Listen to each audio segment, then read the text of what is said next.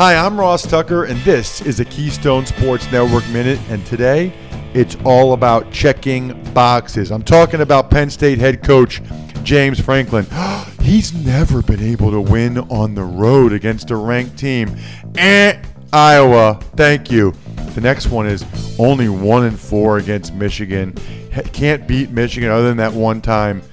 Eh, beats Michigan. Check another box. Michigan State has his number. They've beaten them a couple times in a row. One and four against the Spartans. Think again. I know last year Chase Winovich in Michigan called it the revenge tour. This year for Penn State and James Franklin, it's the box checking tour.